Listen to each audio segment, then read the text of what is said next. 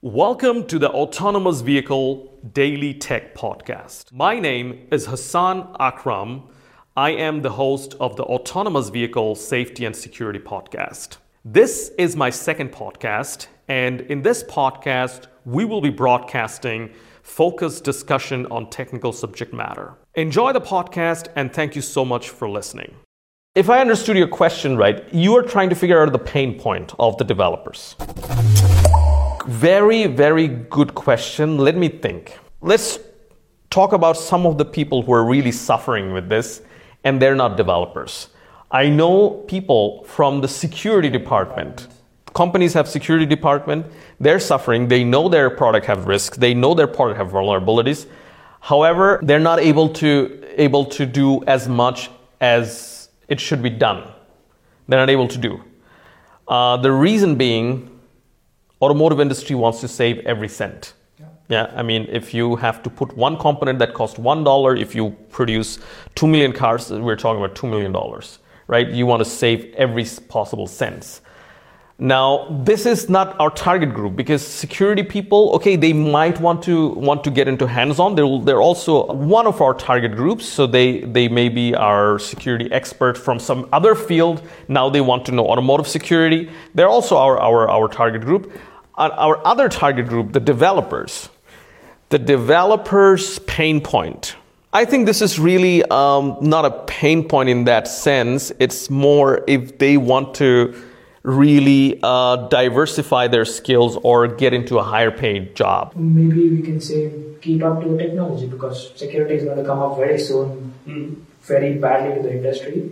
People have to be on on on par with the technology. I mean, when things come, things like vector and all come up with, uh, you know, drag and drop configuration, you don't know the basics of CAN. So this training talks about very basics because if you know your basics right, it's very easy to exploit the vulnerability at the basic. And these days developers are more like, yeah, I know I have to do this and put it here and things will work. Below layer, how it works, they don't worry much about it. In the meantime, I have thought about one frustration. Correct me if this is wrong. So you are as a as a developer, you're frustrated because you're hearing that there can be security vulnerabilities. Uh, however, as a developer, you do not have even the setting setup to uh, learn this vulnerability, to simulate this vulnerability. So we're going to give them a setup. So when it comes to developers, here is what I think is going to set us apart because developers or the nerds, they love hardware. They love hardware. You know, when I was doing stuff, if I would get hardware, I would get super excited. So they will get a DIY package. Yeah, a kit, DIY kit, where they will have a real ECU, a real ECU that is used in the vehicle. We're not taking any, any toy ECU. This is real ECU of course, it's the demo version. Uh, the actual ECU that's in the car will have to go through a lot more testing, but this is this is a real ECU. The processor is the same processor, and also hacker ECU, ECU and all the things set it up for them. We're also shipping a software so they can do a lot of things, a lot of hands-on in security car hacking. The main frustration of a developer. Now I have it the main frustration of a developer or a security expert to learn car hacking is the hands on.